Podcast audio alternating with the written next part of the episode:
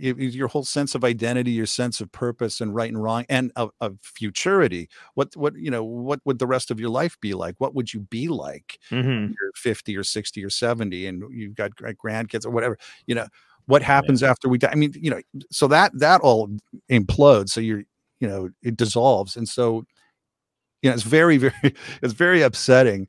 But also back in the real world, I mean, that kind of goes on in your head but in the real world you're losing your friends you're losing your your your community um, they think you're evil they don't want to listen to what you've discovered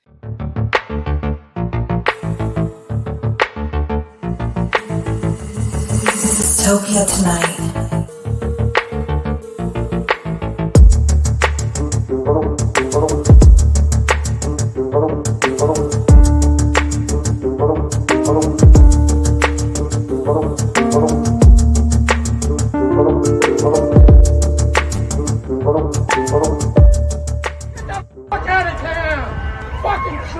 Dystopia tonight. Hey, howdy what's going on, man? How are you? i'm doing all right how are you guys Good. Good, man. i think i'm gonna s- switch stools here Sure, go for it. It's always good to do a, a, a beginning of the show stool switch. we'll see how this is we break stuff down like that into segments. okay now i'm like you know, the- all right yeah, there we go. beautiful. okay Is it cool? Like, I mean, you know, you started doing this and now you're going out on tour with him. Is it cool to play with your dad? Is it the what did you say? It was like uh something that you started when you were younger, maybe? Like eh, how you got into music? Well, uh, you know, a lo- okay. Well, a lot of people have asked, you know, me and my brothers and sisters over the years what it was like jamming with dad after school, Mhm. and um, and again, it's you know, it's particularly so in Canada because Canada is only you know ten percent the population of the U.S. and so it's actually quite it's quite easy to have some connection, two or three degrees connection to anybody. Yeah. You know, my Yeah. sister went to school with a girl who dated, you know, you know, Geddy Lee or something. I mean, you hear all these, you know, the kind of the, the Yeah. in Canada stories. So, so a lot of people in Canada have this image of, you know, what it has to have been like in Randy Bachman's house and with with all the kids. And I mean, it- it- you know, it's not like people, at least in Canada, imagine. Like they they seem to imagine, or a lot of guys seem to imagine that you know there's amps set up, there's a PA ready to go, there's mics, the guitars are all tuned. Dad is waiting there with the guitar, and then when the kids show up from school, you know, it's like the Partridge Family or something. One kid relegated to tambourine, the other kid's on like organ, and it's a giant family jam session. And you know, just you know, it, it wasn't like that. I mean, there was music playing. Dad was always listening to music, and the of course in the car and on the home stereo, and he was always noodling on guitar and coming up with new songs. But it it wasn't so it wasn't it wasn't like we were doing big family jams all the time. Now, just to continue this thought, I mean, every once in a while there would be something like a sing along, Mm. but as I think about it, I I would bet you that there's there's more kind of more traditional sing-alongs in a lot of families than there even was in our house. I mean, because I mean, it's like a job, you know, for dad. I'm not saying he, you know, he didn't like it or anything, but it, you know, there there was that sort of hyper focus on certainly when I was a, a little kid, you know, five, six, seven years old, um, when he was really on top of the world with BTO. I mean, there was that hyper focus Mhm. um, he's got to come up with a hit. He's got to make sure that the song that just came out becomes a hit. He's got to write another one in the pipeline. So, you know, it, there was a kind of professional focus Right. to Yeah. music from him that that you wouldn't get from like a painter who who just loves playing CCR songs after work. Right, right. right. yeah, absolutely. Did you find that you were interested in it right away or did you have other passions when you were younger and then the music thing kind of slowly leaked in? Well, I, yeah. Um, well, I had lots of interests, but I mean, music was always an interest. hmm So it was one of a, you know, a panorama, if you will, a one of a suite of. I mean, I was really into baseball. I mean, and this is I'm I'm going back to sort of my first phase of life. You know, first ten years, I guess. I I was really into baseball. I liked sports. Um, I watched a lot of football. we lived in Washington at the time, Washington State. Um, I liked, you know, comic books, cartoons, and Nice. particular shows. I used to love, you know, so you know, I liked movies and so I, I mean, I had a lot of interests and uh, I had more interests. I think my dad would agree with this. Um, I had a lot more interest than my dad did. Oh, You know, okay. my dad was my dad is really hyper focused on music. But yeah, definitely music was one of my passions. was it um uh, you know kind of like e- easy for you to kind of fold into it like get into the music that that, that way? Or were you like kind of because you know how like some people like you're raised and your parents do a thing and at first you're like ah that's cool but i'm gonna do my own shit or whatever. I'm gonna kind of go my own Yeah. way. Or was it just did you think it was uh, like it, 'cause it's kind of interesting to me that like i'm not musically inclined at all so i don't understand it. I don't even hear it but i know that a lot of people that i've spoken to on the show like who are musically inclined, they just hear it, they wake up with a tune or a song in their head, they know how to write it. Like, is that what it was like for you? Yeah, well, it was actually both things. Um, I mean, you know, like if you grow up in a household where the, you know, your mom speaks Farsi to you or, you know, Spanish or something, I mean, you you learn how to speak it. And so, you know, it's just sort of in in the air. So so music was like that for me because, you know, there's always tunes going on and even though I wasn't sitting there being taught, you know, dad wasn't necessarily teaching me how to play something on Mhm. on guitar. Um, I mean, you know, you're always talking about it and it's always playing and you're always taking it seriously, Yeah. right? Or, or you know, mostly taking it seriously. Um, so that you know, so uh, what I guess what I'm trying to say is that you know, in in that kind of environment, it be, it's kind of easy to become musically literate, and you didn't necessarily even try. It's not like you know, I'd love to become a, mountain climber one day and I'm going to start from zero. Like, you know, it, it's- there was just never a time when you didn't kind of know how music functioned, song, Right. songs functioned, who the big players were. You know, we- the 50s rock and rollers, 60s British invasion guys, 70s classic rock guys, and so on. So, so, it, so you're you're sort of born into that world. I mean, on the other hand, um, you know, yeah, there was a, a time in my life when I when I wasn't sure that I wanted to pursue music. Um, I, I mean, after high school, I, I mean, I was concerned about a few things, you know, having to do with the music business. Uh, not least because my parents had divorced, Ah, and you know, I was worried that, you know, I didn't really know exactly why they divorced. No, none of the kids really knew. It was really upsetting for all of us because we had lived a, a kind of insular life where it felt like we were on a team and it was a really successful team because Mhm. you know dad was experiencing success so you kind of are vicariously experiencing that's that that success not Yeah. not that there was any sense of uh snobbery or anything it was just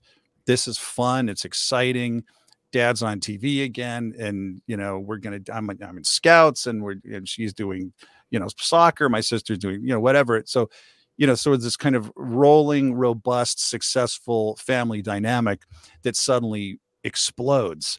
And so i you know it was really upsetting as i said. So i was a little bit worried that you know maybe it was the music biz you know maybe it was you know corrupting and you know it was ju- and there was Yeah. no way you could sort of not be corrupted by it even though i didn't see any real signs of corruption in my dad it's not like he drank he didn't smoke he didn't do drugs i mean i he might have been the first anti-smoker um right. i mean he was just a fanatical anti-smoker Wow. when when everyone smoked Yeah, yeah. i mean it's not That's like now. yeah yeah i mean it's not like now i mean you know it's like Right. It's like 1979 or something like you know the Yeah. airplane everyone's smoking on airplanes everyone's smoking in restaurants That's a hard thing to push back against. You don't even see you don't even see anybody in those movies back then. Like, no, no, no cigarettes for me. Like they're literally like every second of every day back then, like smoking. yeah and w- maybe drinking and a lot of Yeah. i mean you watch mad men and you know you're like you know this is uh, everyone says i should uh not like this lifestyle it just seems sort of vaguely fun for these people um yeah. but um yeah so i i did go to university for a few years and studied and and that was pretty cool but you know eventually i i kind of i felt confident i guess i guess i would say i felt confident enough in myself that i could make a go of it and that even if i were lucky to be successful lucky enough to be successful i i wouldn't turn into a a lunatic and you have to Right. also just, i mean last thing on this you also have to remember that a lot of the folks that my dad knew really damaged themselves with overdoing it with booze and drugs Sure. including dying right so Yeah, yeah. But that's a cool perspective to have because I don't think you hear it that often. That there's there is kind of like a stigma that every career in show business have, whether you're an actor, a comedian, or, or a musician. Like especially like I've been doing stand up for over 16 years, but the first thing you hear about comedy or comedy in general is just how kind of corrupt it is in, in that it just kind of you know everybody's damaged or like like the the kind of perception is is you have to be fucked up in order to do this thing. I very rarely hear anybody say, you know, um, I I di- I thought about it. I didn't want that to happen, but it's not really about you know the industry. It's about the person, and that you find that, that to be true more than not. It's about the individual as opposed to, you know, like what kind of course do you have to steer through the industry to wind up being kind of okay in it? Well, I mean, yeah, that's a good question. Um, maybe I should ask you what you think. Oh God, I I Right. haven't. I'm not. I'll tell you right now, man. I struggle with it because I'm 37. Well, I don't know why I said that like I didn't know how old I was. I'm like, what am I? Am I? how old am I? I think I'm, Um, I think I'm still 22. yeah, I I do Yeah. the same Yeah. shit. Yeah. I was on stage uh, uh, uh, like a couple weeks ago, and somebody in the audience for some reason was like, "How old are you?" And without missing a beat, I said 28. And I immediately went, "No, I'm not." and I have no idea why I would fucking Yeah. say that. And I bet that I- got a, I, I, that got a laugh though. oh yeah, totally, yeah. I you just like, instantly follow it by no, I'm not. yeah, no, I'm not. Like, who the fuck says that?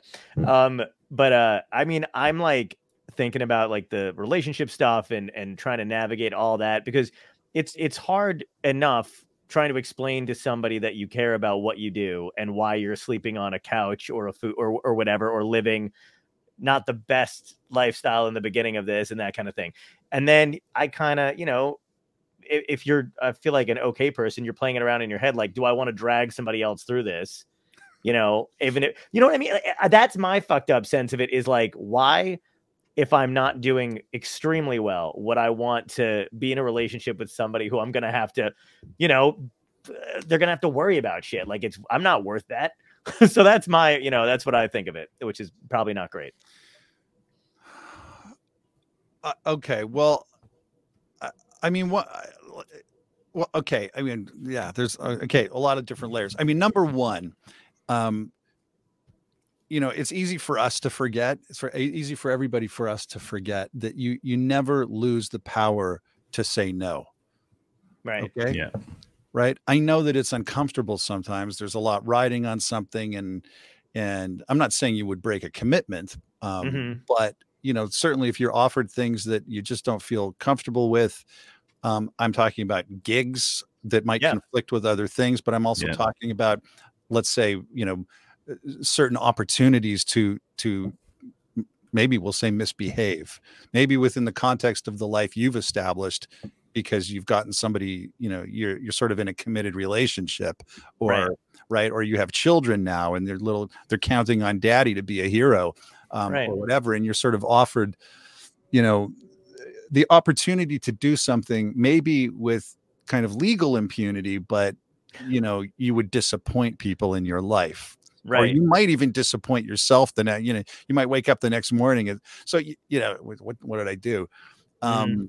I didn't think i was that kind of person you know or, or you're like yeah or, or in some cases maybe you know i, I love this you, when you see you see people have done something horrible and then during their apology they always have to say i'm not that kind of person and it's like well you know obviously you are that kind of person I mean, this is like your hand is in the cookie jar and you're literally saying i'm not stealing the cookie right now Right. Right. um i mean you so you can always say no no thanks i appreciate the offer no thank you and just Right. leave it at that and and then it's a funny thing you probably have noticed this but it's funny how often when you just you just lay it out like that the world that made it seem like you couldn't say no suddenly kind of the wave collapses like to borrow a concept from physics it's like suddenly everything shifts Yeah. and and every now all of these people will accommodate your no hmm um so Yeah. that th- i mean that's a sort of a bedrock fundamental thing but i mean on top of that um i mean i think uh, i mean just you know people that i've known um my own kind of experience i mean it, it helps if you have some sort of well i'm not saying this would be for everybody but it can help some folks if they have a spiritual or kind of religious community so they're you know there's some sort of you know they they belong to a church or they're if it's not a formal church they're they're in something that is sort of their posse it's not Right. a professional posse it's not other musicians that you're touring with it's maybe not other professional comedians but it's like an intimate set of homies um that you know they have become kind of your social world Yeah.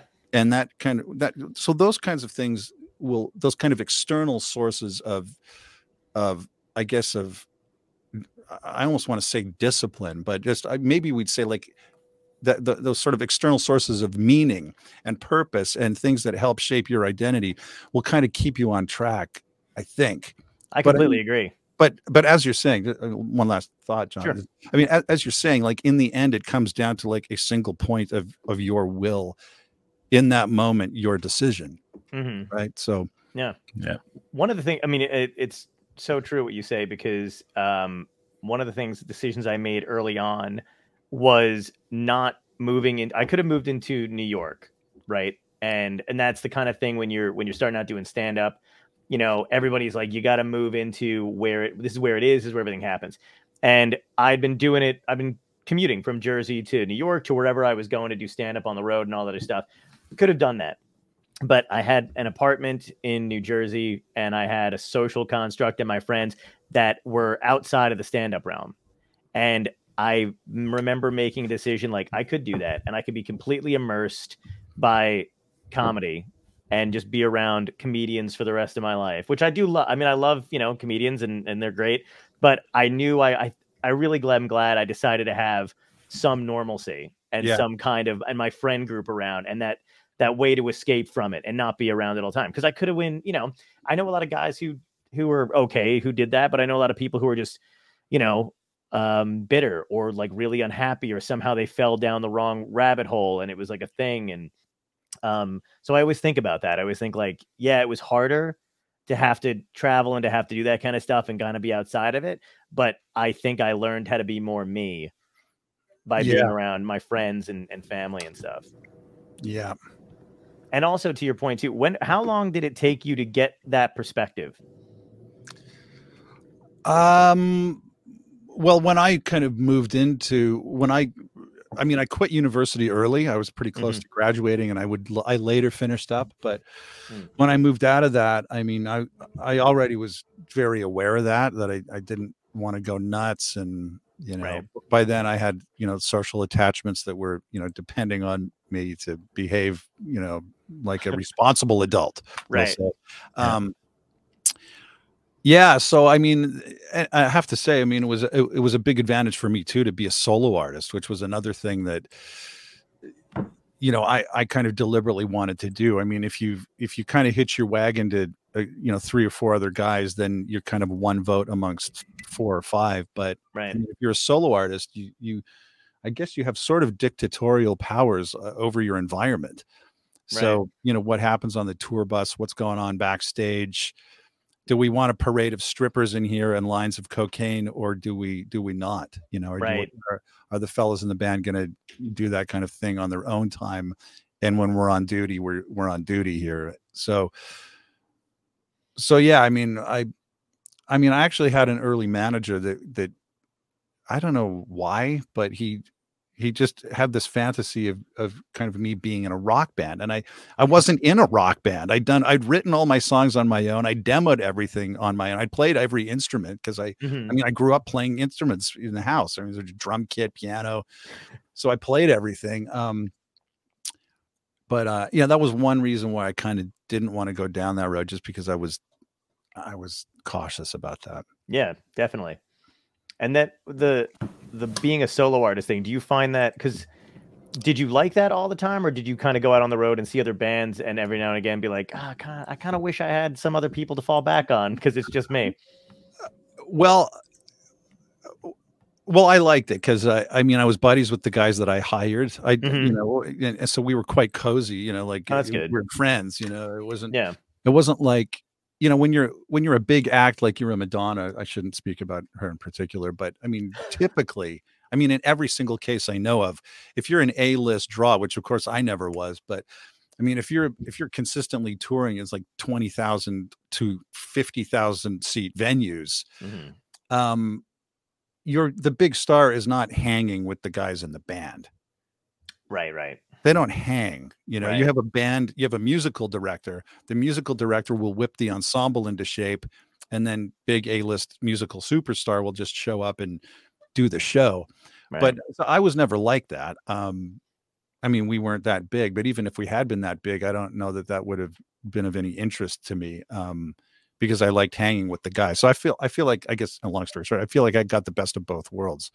I found great guys, great personalities. That was almost more important to me than technical expertise.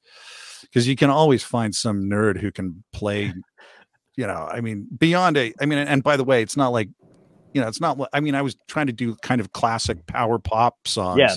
So it's not like I was doing like Ravel Bolero or Tchaikovsky or something. So I mean so the technical demands for kind of basic pop rock and roll Mhm.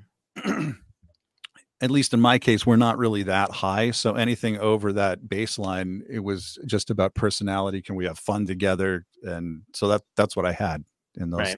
few years Yeah. That's awesome. How did the uh, LDS documentary come about? When did that? Was that your idea, or somebody approach you for it?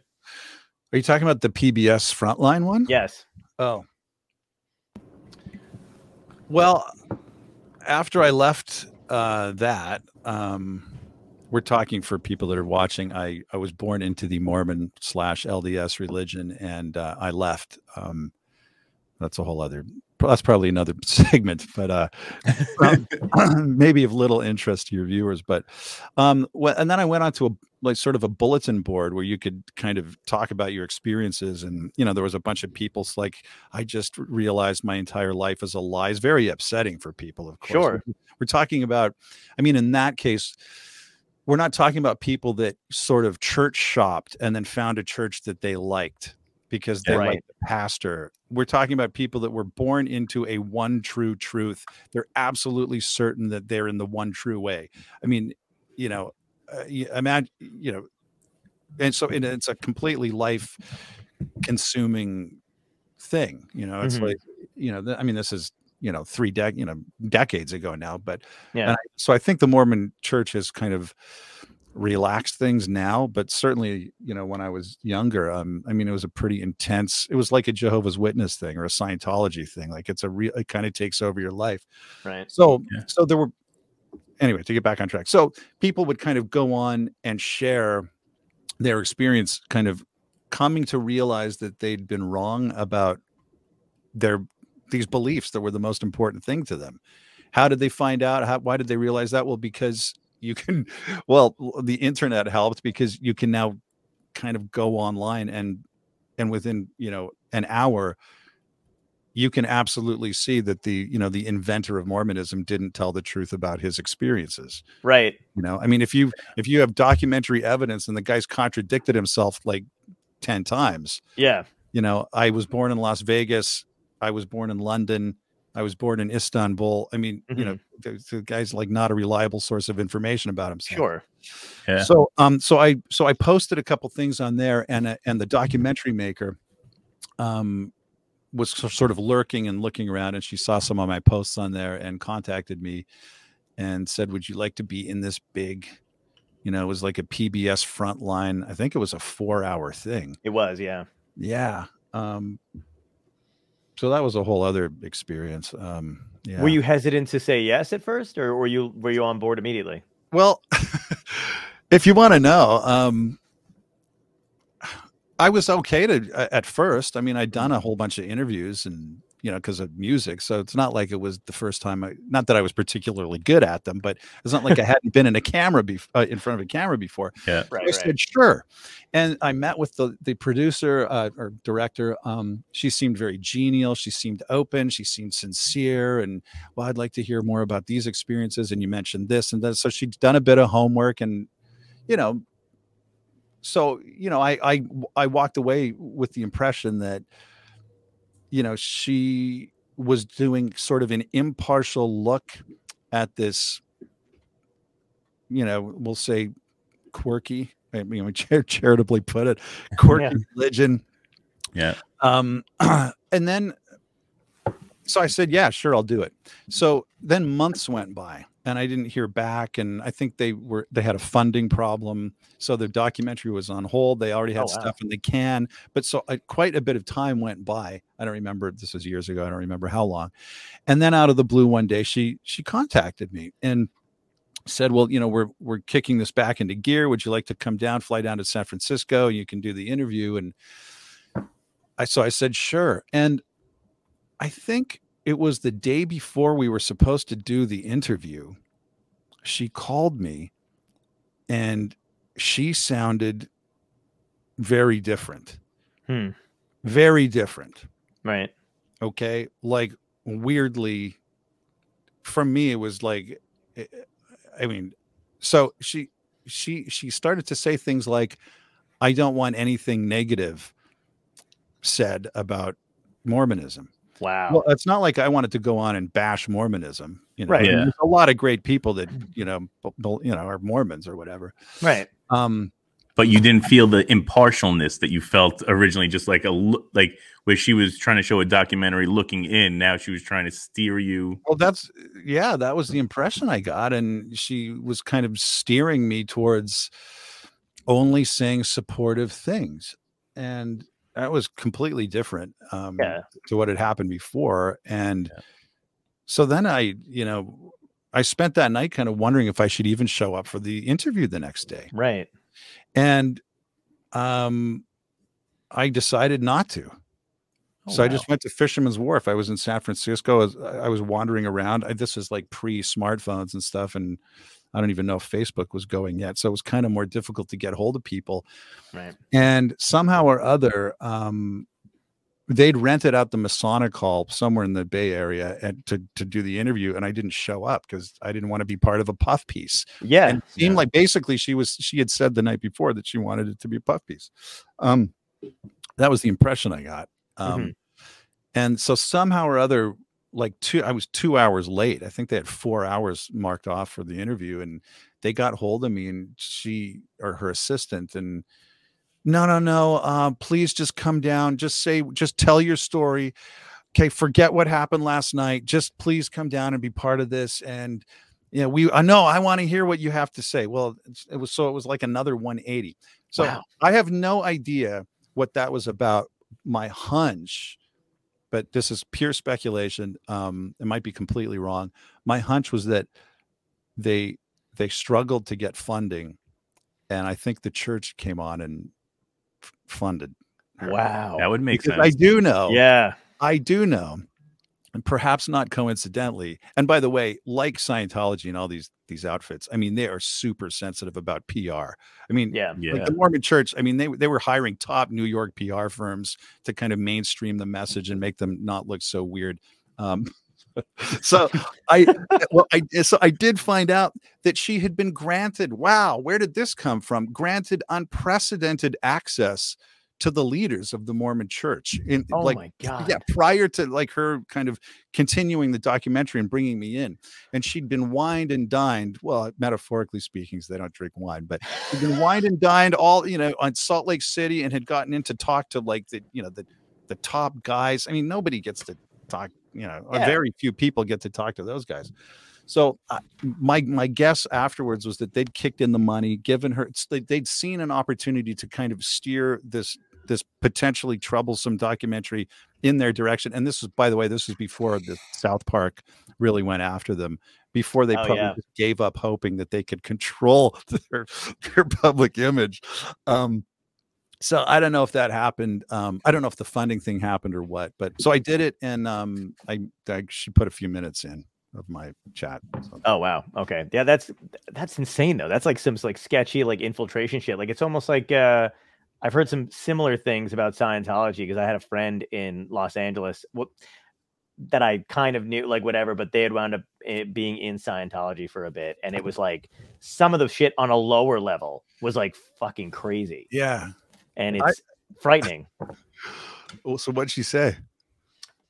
just that there was like the, that the hierarchy was very real and like the like some of those meetings and stuff like that that you do have to wind up going to were like very um you know, none of this gets out kind of a thing. If you choose to leave, like whatever, like, you know, uh there's like this, this, and this you're not allowed to say. Like there was like this whole weird breakdown, and she didn't stay very long. She went to like a couple classes, but they were very like um I don't know. She said it was like very like white roby, like you know, Mm. um, kind of like trying to sweep her off her feet, kind of a thing. But then also it got very like um, uh, very restrictive in what she could and couldn't do and who she couldn't see anymore after that. Because I think she was dating somebody, and they were like, absolutely not.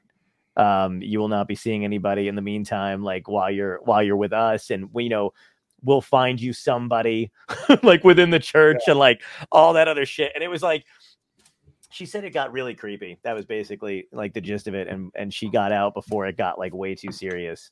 Um, but I can't even imagine what it's got to be on a whole other level like that. Like, And we the had- Leah, Leah Remini stuff. Yeah, we had a friend of the of the show, another comedian that actually grew Yeah. up Mormon as well, and he was telling his story similar. Yeah, it is. It's a very weird thing. Did you at all feel like you were, uh, I don't know, threatened or going to be in trouble at anything for speaking out against it or leaving when you left? Did you felt like a little worried at the time? Well, you know, it's a funny thing. Um, I mean, I by the time I I I left, so I, I sort of had this.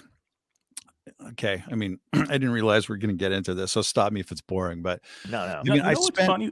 We have people commenting that this is actually very like very interesting that they're Okay. they're enthralled by it. Yeah. Well, th- I was a very sincere believer. Okay. So, Mhm. I mean, like a lot of people, I had had, you know, experiences that were very moving for me in per- particular areas, you know, you know, moments of my life.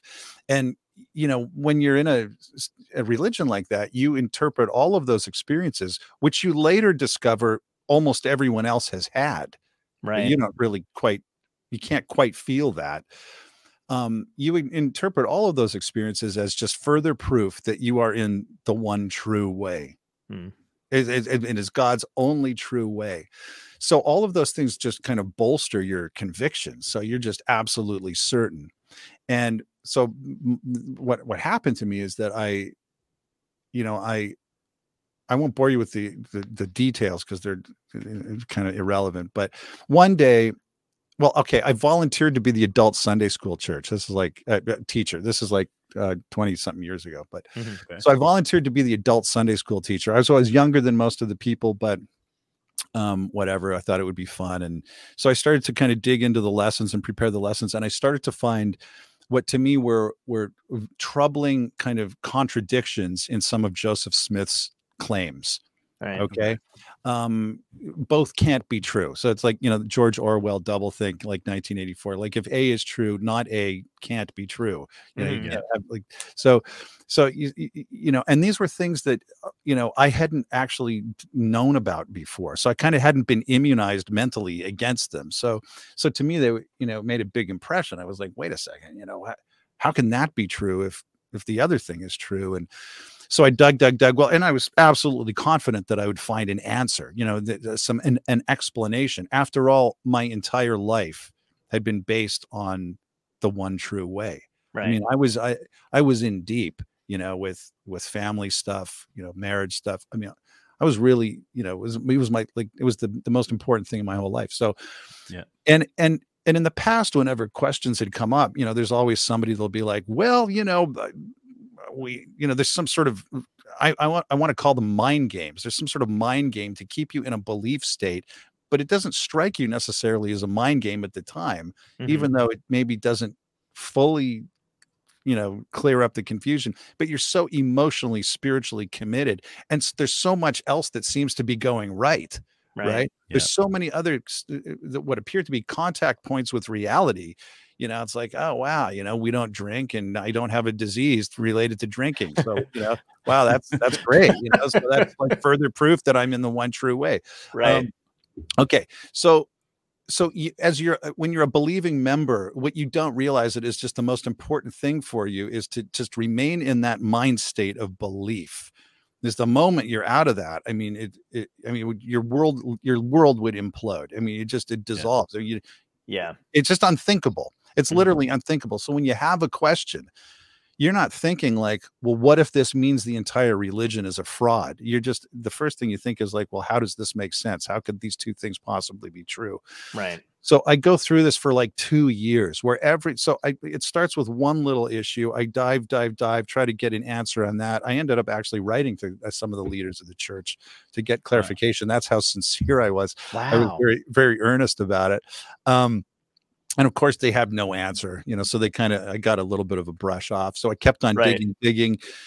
Um, but every attempt to find a kind of a resolution to to the the to, to the latest problem would just turn up like three new problems that had never even occurred to me before. And it, you know, and I'm like, what? You know, Wow. so after two years of this like torturous ordeal, I'm not speaking to anybody about this because you're not going to go to church and say to your, you know, your pastor in the Mormon church, they call them bishops, but you're not going to go say to your, you know, your congregation's leader, hey, um, I'm doubting that we're in the one true way. Um, Right. right? I, I mean, Yeah. it- it's just it's not like that. In fact, like as some of your re- viewers will know, um, once a month, you know, you know, you have a meeting. You have meetings every Sunday in the Mormon Church, and one of those meetings every month is what's called a testimony meeting, where it's open mic, and anyone from the congregation can get get up to the front and sort of profess their faith.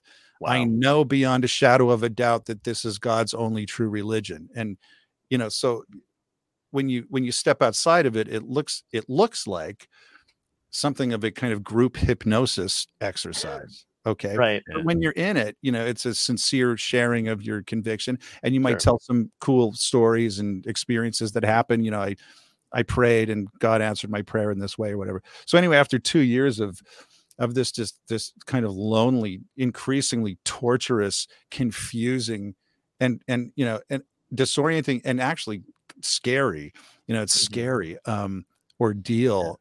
Like one day I found like this final straw that broke the camel's back and and the just the jig was up in one moment. It was just in that moment, it was like Neo at the end of the Matrix, where he, you know, it's like just ones and zeros Right. Yeah. and I just in that moment, and I did, I, you know, it's not like I wanted to get to that moment. I just, Mhm. I never thought that I, I never thought that was even a possibility.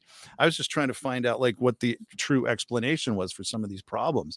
Yeah. Yeah. In that moment, it just snapped and evaporated, and and I felt really sick to my stomach. It was just, I mean, a my vision, punch. oh just yeah it was just horrible and and and it was you know I- i also felt that in that moment that i could suddenly see how psychologically it, it had all worked Mhm. right like all the mind games that i never saw as mind games Yeah. Yeah. i you know i suddenly saw how they worked and and one last thing on this is in kind of leading up in the minutes leading up to that one particular moment i found yet another problem that i'd never heard of with kind of fundamental mormon truth claims Right. and and i'm like and when i when i read about this problem then my first thought was like this is a killer. This is devastating. There's no way back from this.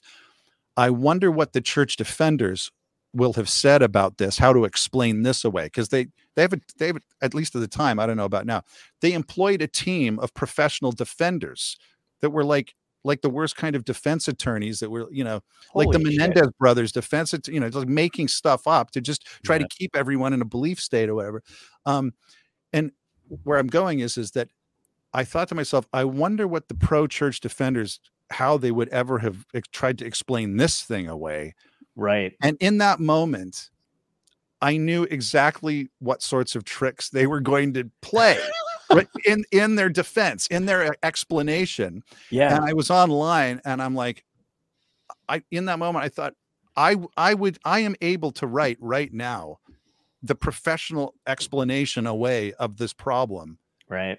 because uh, I, you know and and I I searched searched and I found an article from the official Mormon Church magazine from I think 1981 where in fact their goon squad you know their intellectual goon squad had had addressed this controversy and of course it was exactly what I thought it was going to be it was all the same tricks Wow. Yeah. and and and that was that that was the moment where it was it just was over and Mhm. i knew uh, I, it was just over Yeah. I knew it was a fraud, and my whole life had been based on a fraud.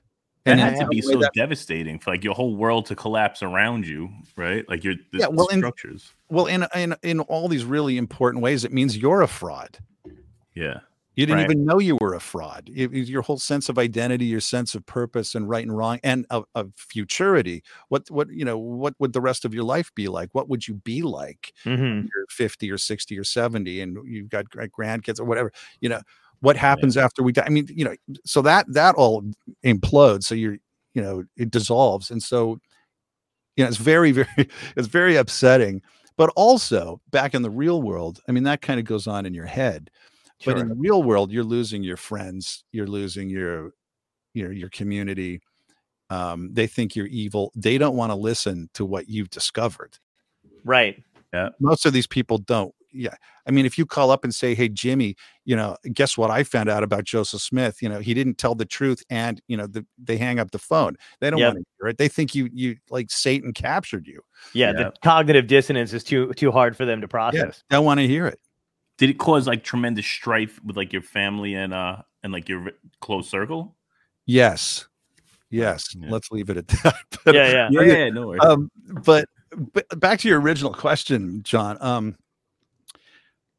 within i i did actually reach out to a few people to let them know kind of what had happened. Mhm. and and these were people that i was very close to. One you know a couple of relatives that that kind of knew knew me and you know we were all very sincere believers. And i didn't i didn't call up to say hey you should leave the mormon church. I would never even presume to say that. Right. um because for all i knew i mean in that moment i felt like i didn't know anything except that you know mormonism was a fraud um, Sure.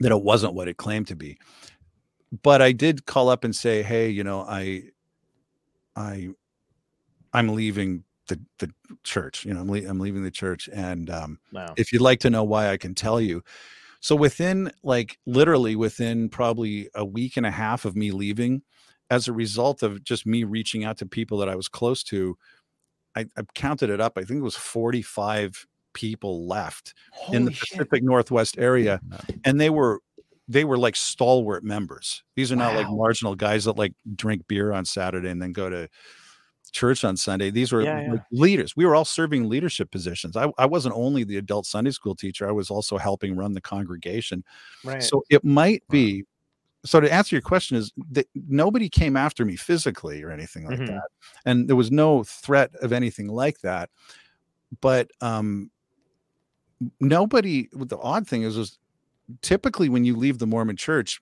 they try to they, what they, they call it like fellowship you back in so they try to reach out to you and invite you to find out what your you know your problems were and they they assume that you're just confused or you're struggling with sin and you're kind Right. of you know you're kind of shifting blame over to god's only true religion to kind of feel better about your sin wow. and nobody did that for me. Nobody one one guy came over once on his own to try to talk to me about that but there was no that institutional effort to pull me back in. So i don't know if it was that they didn't care because i wasn't on the radar screen or that people were wigged out that i might infect them with like the satanic falsehoods and i so i you know, i was like a Do you think there's a possibility they knew what you knew? Like they they knew exactly what you were telling other people, and they were like, "He knows way too much. Like, there's no bringing this guy back."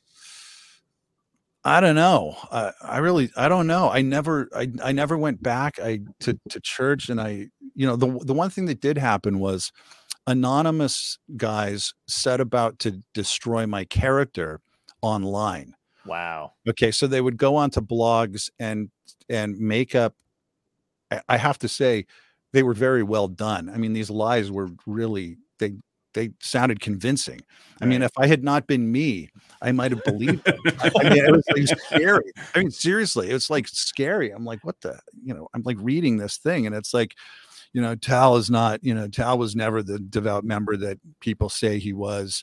I've been over to his house many times when he, li- li- you know, when when he lived here. Well, it's like I actually lived there. Okay, so you got that right. So, Yeah, I mean, yeah. so there's all these kinds of like corroborating details. I'm like, what the, like, who is this? But this, but the claims are false. Now, you want to talk about evil. Hmm. That is malicious. Yeah. Yeah. I mean, that is malicious. I mean, it wasn't fabricated out of whole cloth. There was enough sort of pegs that were there that you could. So if somebody kind of knew me, they would they really, yeah, well, this guy's obviously telling the truth. Right. But the, but the real core of the the claims were was false, and it was everything from like personal things that were like just absurd personal things that with that were, were trying to embarrass me that had no basis in reality to kind of more nefarious things and none of it was true i was a completely devout i was the guy bothering guys that were now defaming me to live mormonism more devoutly up until wow. like a month and a half earlier. I mean i was that guy in the church. I was like hey guys you know we got to get it together. We got to do our assignments. We got a service project on saturday. We got to help you know this widow move. I would you know now they were like trying to destroy me kind of and Did you- anonymously. Yeah, and did you feel like compelled to defend yourself, or were, like how how aware of this were you? Because nowadays people go down a spiral of like when they're, especially when they're famous or whatever's going on, when somebody's saying shit about them. I mean, it's endless, and you have to kind of separate yourself from it. Did you feel like getting involved in it, or were you able to go, "Fuck this, I, I don't need it"? I uh, on on maybe three of these sort of bloggy website thingies, I I actually logged on and posted a rebuttal, Wow. but um and I wondered if maybe it would make sense for me to try to like hire a lawyer to get these guys to just stop trying to defame me. right. But but I- mean I was a bit torn because I was already so kind of upset and in kind of recovery survival mode. And I had family, you know, issues going on that I was trying to fix that as Yeah, a yeah. result of this thing that I just thought, you know, I don't know if anyone reading this, I really even, you know, I don't even know who's reading these things or if anybody is really reading these Right. things. And even if Yeah. they are, I'm not sure I should spend my precious time right now at a time of emergency Yeah. for people around me, you know, um, family members and stuff, kind of chasing down trolls. Oh yeah. Absolutely. So Yeah. I kind of left it. Um, and it's probably still up there like 20 years later. But Well, the craziest thing to Uh, me, one of the craziest things to me, is that 20 years ago, somebody could use the internet to actually find information and break themselves out of a cult, as opposed to now, where it's just disinformation to get people involved and remain in cults. Like that is that's what we're dealing with on the uh, with the internet now. yeah, I mean, there's lots of different kinds of cults, that's for sure. Yeah. Do you find it Yeah. stigmatizing though, like in this day and age, as far as like when you see something politically happening or any of that kind of stuff, where you're like, oh my god, these people have been indoctrinated into, you know, and they don't even realize it. Like, like you know, as far as like January sixth, you know, that kind of thing. Are you like, oh my god, I could help them, but nobody's gonna listen. Um, yeah, um, yeah, I, I feel like, I mean, I see some of the same techniques used to manipulate people that, that I kind of personally experienced and became aware of from, you know, um, and sometimes that actually kind of helps me get through to people because I, I, you know, I, I can sort of disable the, oh, like a bomb, the apparatus, you know, that's kind of been implanted into their heads. right? Mm. Yeah, one of my best friends is a Jehovah's is an ex Jehovah's Witness, and through like the last four years of like you know uh political strife and everything going on, like it's been you know it's definitely stirred some stuff up in him as far as like he remembers you know just indoctrination family stuff and all that other shit and then now he's kind of seeing it play out and it dri- it really like it it you know freaks him out and bugs him because he's like he feels like he could see everything that's happening to people and you can't do anything about it Yeah, yeah. Yeah. Well, I I mean okay, well one one thing that I I one kind of little thing that I developed um when, when it came to Mormon stuff was that uh, you know well first of all I, I- yeah j- I mean just to wrap up with the Mormon stuff before Sure. we move, move on but I mean uh, it it seemed to me like well okay let me back up so I'm trying to calm myself down I got like a million thoughts going on in my head I hear you, man. I get it. And we all think like that. It's yeah, okay. exactly. It's it's overwhelming. Yeah, yoga for the next five seconds but we'll do take know a commercial break. Yeah. Yeah all I- well, I know people that when they it's not like people that have never been involved in something like this don't understand that you're not just leaving a congregation and then Yeah. maybe moving to another congregation or not going anymore. It, it it's it's way beyond that. Um i- it's so and what where in it, it like where it starts is that sincere belief. It's absolute certainty. So you are absolutely certain that you have like objective perfect knowledge okay? And then something happens and you're totally rocked and you you question yourself about absolutely everything. You're afraid to believe anything at all after that. If you if you're an absolutely sincere believer and you have that core certainty um and then you find out in a way that you can't even deny even though every molecule in your body is screaming for you to deny it because it would hurt so badly um you're afraid to believe anything anymore. Well Right. what, what does that mean? Well it kind of means that you're almost a nihilist like you you you know right? How do you function in a society in a family in a in a work office if you know if, if you know in any endeavor if in the now in the back of your head or you made the front of your head you're thinking well nothing matters Mhm. we're all going to die anyway yeah. i don't even know if i can believe why would i have faith in like the nobility of this novel i you know this documentary i'm volunteering on whatever it is or you Yeah. know the, you know um so where i'm going is is like i've known a, quite a few people that have fallen to pieces when they lose that faith so Mhm. i never wanted to just go destroy you know destroy faith because you know what they believed in wasn't true you know it wasn't true but it seemed to be holding them together like they were an alcoholic you know beat Yeah. up their wife got arrested and now they found like this this faith community Sure. and they're living actually a productive successful life maybe for the first time ever i mean you have to really be a jerk to just bust in and say by the way everything you believe and which is holding you together Mhm. is fake. So I so so I was always cautious about who I would talk to, but when somebody did seem like they might kind of be open and that, you know, or or I should say, if they came after me um online or in person, it's like, hey, well, you know, what happened with that or da da da. Um, I would always lead with I would always lead with I'm talking about devout Mormons here. Yeah. I would lead with before we go on, let me ask you a question. It's hypothetical. If by some crazy chance Mormonism were not what it claimed to be, would you want to know? Wow. So I'm not saying it's not, because then they can't have their reflexes don't kick in. I'm not Mhm. saying it's not what it claims to be. I'm asking you to step outside of yourself for one second and just answer me that question. After all, if you found out it wasn't what it claimed to be, you might lose your husband or your wife, your kids, your job if you live in Utah. That you, I mean, yeah. it would just be absolute.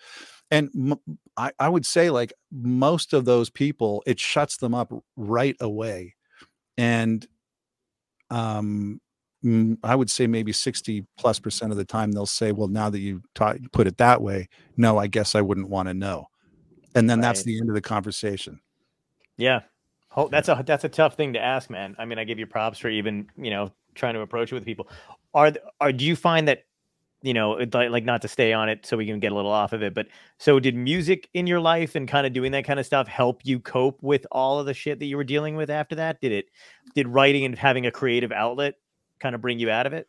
Well, I, I mean, sadly, um, that th- that realization of mine kind of coincided with, you know, Columbia Records r- reshuffling its portfolio and dropping me and a bunch of other Wow. artists. So, yeah, that happened kind of at the same time. So I didn't I didn't have the solace of like you know reaching people with you know songs Ah, you know after that. So that's heartbreaking. yeah. Wow. Yeah. But, you know, I mean, but like to have that happen at the same that's like one of my friends is going through something where literally I feel like she, you know, it, it- there's just, you know, when just like a bunch of dominoes get knocked over the same. She's like, could any more fucking shit Yeah. happen? And I'm like, don't And- say that. Yeah, because they're always can't. Yeah, exactly. Yeah. I'm like, let's just, yeah, but the good news, yeah, the good news is you're getting it all over with, you know, all at once. You Yeah. know, you put it all behind you and move on. There's something to be said, man. For um, my, I, we had a, um, a guy, uh, this this um, psychologist who wrote a book about um, human emotions, the history of human emotions. Great. His name is Dr. Richard Firth. He's awesome. Um, and you know, he we were kind of talking about resilience in people and how it's really something that's not terribly understood very well yet. We don't know what makes somebody particularly resilient or not. Mm. We just know that some people are able to do something like what you did, which is pull yourself out of a situation because that takes a lot of mental energy to go my foundation of the world I'm in is crumbling. I have to know more. Like you could have stopped at any time researching this shit and just gone like forget it and pulled out. But instead you were like, no, I need to know more. Um, and I, you know, you could have not told 45 people about it. You could have kept it to yourself and jumped ship. That's a lot of resilience, man. That's a lot of strength. Uh, and I, you know, I don't know how long it took you to realize that about yourself, but I think that's pretty impressive, man. It's not not a lot of people can do that. Well, thanks, I guess. Yeah, I, mean, I, I well, I had asked myself that question Yeah. a, a day or two prior to my big moment, Mhm. and I couldn't immediately answer it. I, it took me. I was landscaping my yard at the time. I was putting in a pond, and I just remember, you know, it was like hour after hour of like digging and and just kind of mulling over whether I would even want to know. Like, what what if I was completely wrong and we've kind of been brainwashed and we didn't even realize it because it was Right. going on since birth. Um, and after like a few days, I I sort of said, yeah, I guess I would want to know. You know, come what may. Yeah. And then it was like a day later, it was just like, Wow. It's incredible, man.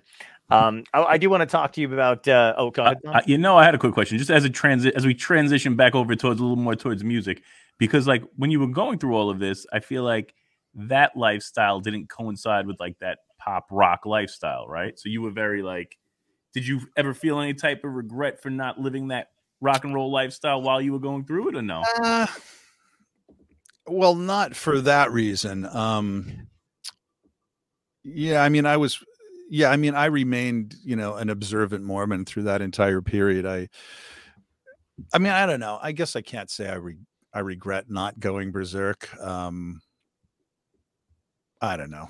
Yeah, that's a good question. I mean, it, to answer it honestly, I would have to bring other people into the conversation and, uh, you know, mention mention them, and I don't know if I want to do that, but Eh, no worries. We can Keep that for an an off air combo another time. No Yeah. worries. yeah, Um, I guess it's crossed. I guess it's crossed my mind a few times, but yeah, I Yeah. got you. but everything happens for, i mean i'm a, i'm so i'm not super like religious but i'm very spiritual and i'm, I'm very much universe right i just believe it's everybody's different perceptions of stuff right so Yeah. i have i have a deep conversation a lot with i have a brother-in-law who's an atheist Hmm. and my and his mother is very uh catholic so we start this and i'm like can't you just shift your vantage points and maybe they're just looking at it from this angle and you look at it from this angle maybe everybody's right right because it might be i give i give it very like I just try to be good. I think most religions, like core basis, are good, and things get uh twisted, right, for other people's purposes. But for the most part, well, I they think, you can know, be, but, I, but you, it's the same with kind of atheist ideologies. Mhm. yeah, you know you start off just saying like well i'm not going to believe anything for which there is no sort of documented empirical evidence yeah, and then you Yeah. can wind up doing all kinds of terrible stuff because you know Yeah. Yeah, because you're like, why bother? yeah why yeah what Yeah. what is forbidden to me if there is nothing higher than meaningless part you know particles in meaning in meaningless motion yeah, There's So- there's some in between. There's some in between because I mean I think just being a de- like for the most part like I don't I don't believe in anything in particular, but I do I do love the the idea of mixing both of them and doing like an energy type of thing or like you know like I I like I can't think of the name of them, but I love those particles that they found that they Higgs boson. thank you they can communicate through like Yeah, yeah, yeah. ridiculous Is that like that's Boson- fascinating is that you know. like the boson higgs thing Is Boson what- Higgs thing yeah. Yeah, yeah that's And- pretty freaky i wonder what that's about me too dude. interdimensional. We Yeah. could all be living multiple. That, that's amazing. and that, that's it. faster than the speed of light right yes Yeah, absolutely it's so crazy. how is that possible I I- yeah, you got me, dude. And I and I I love reading about that stuff, and it's all pretty much over my head, and I'm always waiting for it to click one day, and it doesn't. I just I just have to accept the fact that these guys know what they're doing. I can't wrap my head around it, but I love the whole like. Did you see when the discovery was was truly quantified? Like all of these incredibly intelligent individuals, like Yeah. popping champagne, they're like, "This is it." They found like what they call is the God particle, Mhm. and it just shows that like how energy never ends, and we may be like there may be like so many versions of us all running at the same time. Oh God, yeah. The other So thing is too is like in space, like they literally like we're constantly questioning. Like they found, uh, I don't know if it was a solar system or whatever it was, but that does not apply to our laws of physics. Like they literally just found hole, something, yeah. and they were just like, yeah, I guess that exists now. I don't know what to make of it. You know, it's all. It's all a mystery. I only started to look like Jesus recently. Like this is new. Like I don't believe in anything one way or the other, but I, you know, I accidentally stumbled upon ano- this face, and that's it. Okay, yeah. Um, that was Well, you great. know, funny. I mean, I don't know how you. I don't know how honestly, if you're a reasonable person, I don't know how you get to hardcore atheism No, no, no. Uh, me either. I don't know. because you can't shut the window. And you know, you got these weird things that happen, and you're like, okay, well, you know, prior to the discovery of quantum physics, I mean, Yeah. nobody, nobody imagined that that was another realm. Now, I'm not saying God is running quantum physics. I'm just saying it's a reminder that we really there's a lot of stuff we don't know. Sure. yeah. So so if you're con- kind of constantly, you know, cognizant of that, um, I don't know how you rule out some of these things. And if you can't rule them out, that's your little window for faith of some kind. right? Absolutely. Even if it's something quite basic, like I think everything is happening for a reason. I think there's some giant kind of cosmic purpose, but I have no idea what that might be. I mean, even that and that sort of incipient phase is you you couldn't you couldn't be an atheist. I don't know. I don't get I don't get these like the Richard Dawkins guys that never shut up about it and Yeah. Yeah. And that guy seems genuinely angry most of the time. Like I've Yes, seen him does. talk And to he- he people. seems like a crabbed soul, you know, Yeah, like yeah, a yeah. weird little twisted bitter. You know, Yeah. he's the Grinch that stole everyone else's Christmas. you know? Literally. I mean, not not ours, maybe, because we're not, you know, yeah, literally. yeah, literally. It's just Literally. Christmas. I mean, maybe it's not for us, but you know, you Right. think about the people whose only consolation left in life is that they're going to see their little kid again in the afterlife who was taken too early, and Yeah. Richard Dawkins and Sam Harris have to show up and say, "You're nuts." You know, like, They did start going door to door, from what I understand. They were pretty during the pandemic. They were like, "This is all meaningless." And Well, you're their their door to door is going from TV interview to TV interview, right. Yeah. right? Reaching millions of people. You know. anyway, No, I get it it, man. like It we're on the same page. Uh, Dawkins had said something recently over Twitter, and I thought, like, you didn't have to do that. What do you say? oh God, it was something about babies, dude. What was it? It was really like was it the abortion? It was a, the Down syndrome one. it was the Down syndrome one. That was Yeah, it. that's a few years ago. That was a few years ago, and I thought, man, of all the things you didn't have to say, you you Yeah, went to your phone or No, your he has a no. He has a whole history of doing stuff like that, though. And Oh, he didn't say he didn't say just for and this is like some years. Yeah, this is like six seven years ago. He Right. didn't say I think if you're if you find out that you're carrying a Down syndrome child that you should have the option. He didn't say that. Mhm. He said abort it and try again. Oh, yeah, that's exactly yeah. Right? that's He issued exact- a positive declaration: abort it and try again. yes, exactly. Like you're resetting a game. Yeah, and I know a lot of parents of kids with Down syndrome, and they and I take them at their word that it, it's been a wonderful experience, not without challenges, Sure, but that if they had it to do over again, they absolutely would give birth again. nice. That, that little child has brought such joy into their lives, and we have Richard Dawkins, who's supposedly a morally enlightened person, just because he, you know, is an atheist. Ordering people to abort them all. I Right. mean, I don't know how that's any better than some of the crazies on the religious side. Yeah, no, it's not. It's definitely a weird, weird swing in the other direction. Holy shit. Um, go We do have a lot of questions. I, I'd love to. would Yeah, you I'd love to get to the some up? questions too. Sure, bring them up. Yeah, just because uh, Tal, it's actually I thought it was you, Tal, because this gentleman's name is Tal Bachman. Eight six five is his handle. He says, "I'll ask it again." Tal, did you get to play the Gretsch after you guys got it back? Um, does your audience know what that question means? No, could you? Could you? Yeah, no, I got a a quick rundown. Um, yeah, when my dad was a teenager in Winnipeg, in Canada, he saved up his money and bought a 1957 Gretsch 6120. Wow. And on that guitar, he wrote all of his big hits in the Guess Who. So, or or or played it on them. Um, Right. But most of them, most of the hits in the in the Guess Who and BTO were written on his his Gretsch guitar. So the Gretsch was his baby, his pride and joy, and it was his like magic guitar. Okay, um, it would sort of just it seemed to him write the songs on its own. And then one day in 1977, I think it was early 77, it was stolen. And my dad was never the same. And he pined for this guitar the whole time we were growing up and searched the world for it. This is all true. And my dad is a very obsessive guy. So that's, Mhm. that's kind of, I hinted at that earlier, but Yeah. I mean, it's just like every, literally every day was the day when he would wake up and he would think maybe today's the day I'll find my Gretsch again. But, but he never found it. And he- this guy had con- my dad, he had contacts all over the world looking for it. Um, guitar dealers, pawn shop guys, everybody. Um, this is before the internet. So this is all through the, you know, late 70s through the 80s into the 90s. Well, miracle of miracles, long story short, is it turns up two years ago with the- Wow. with the help of an amateur internet sleuth. Well, he he found it. The sleuth finds it Oh my and god. sends, sends an email, and it's like just out of the blue, right? It's like the kidnapped child that you know. Suddenly, this is my dad always says this. right? Uh, yeah, it's probably an inappropriate metaphor. As my dad is saying that. I, it's one of millions of inappropriate metaphors. My dad, but um. So anyway, he find so so so we just like literally two months ago we went to Japan and got his magic Gretsch back. And yes, I did get to strum it, but Oh, I'm yeah. a little bit weird, uh, like wary of playing it too much because I don't want to drop it or break it or anything. It's Oh all my God. original. Yeah, we don't know where it was for like 45 years, right? We don't know who stole it.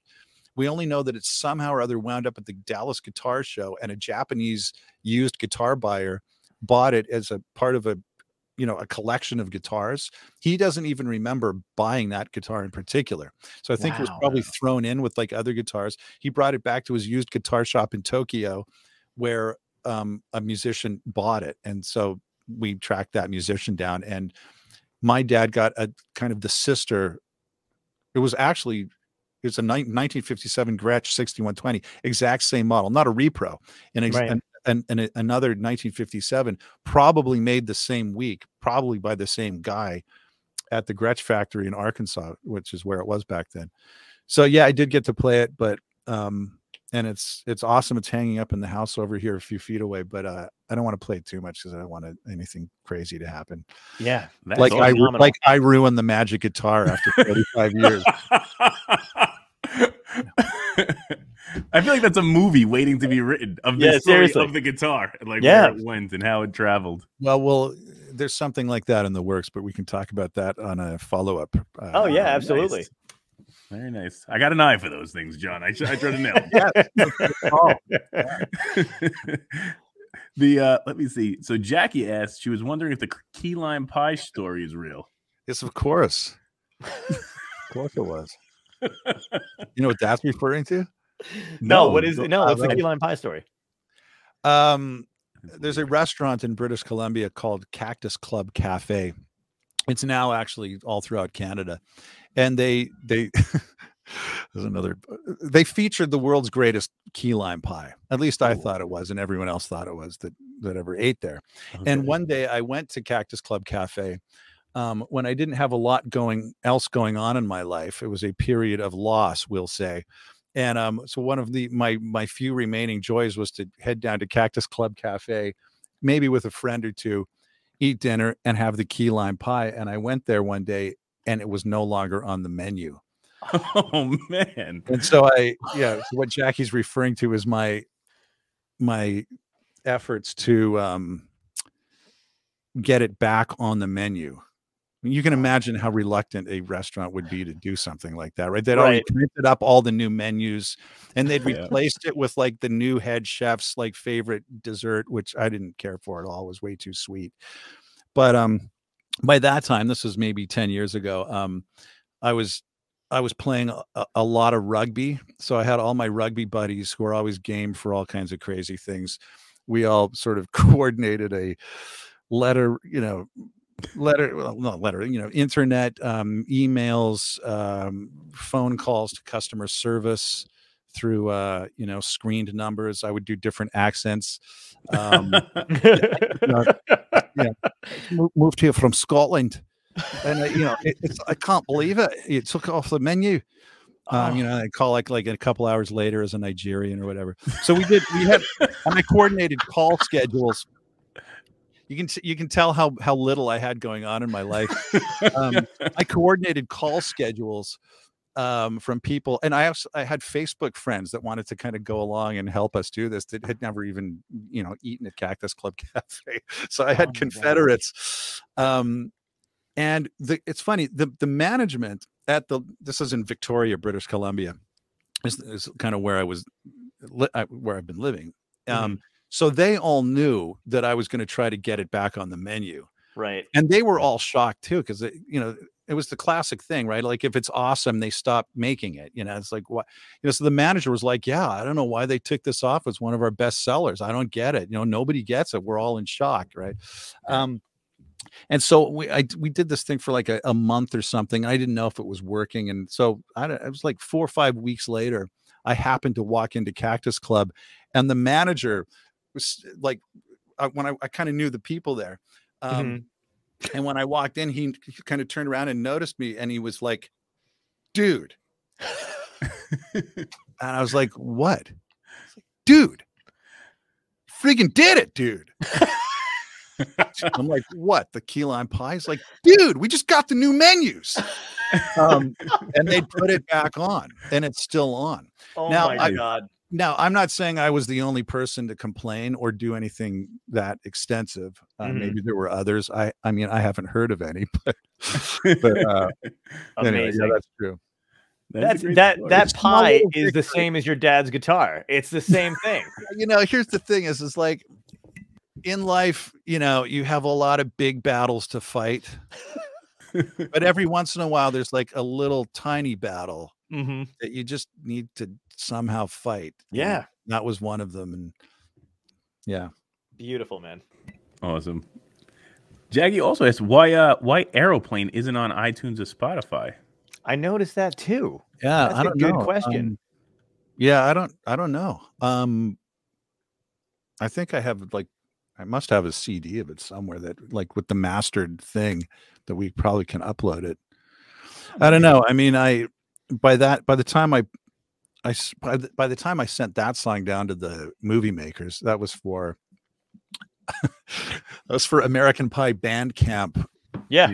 for um direct to DVD or something. But um no, it was. Um but um by the time I did that, um I mean I didn't even have a record deal.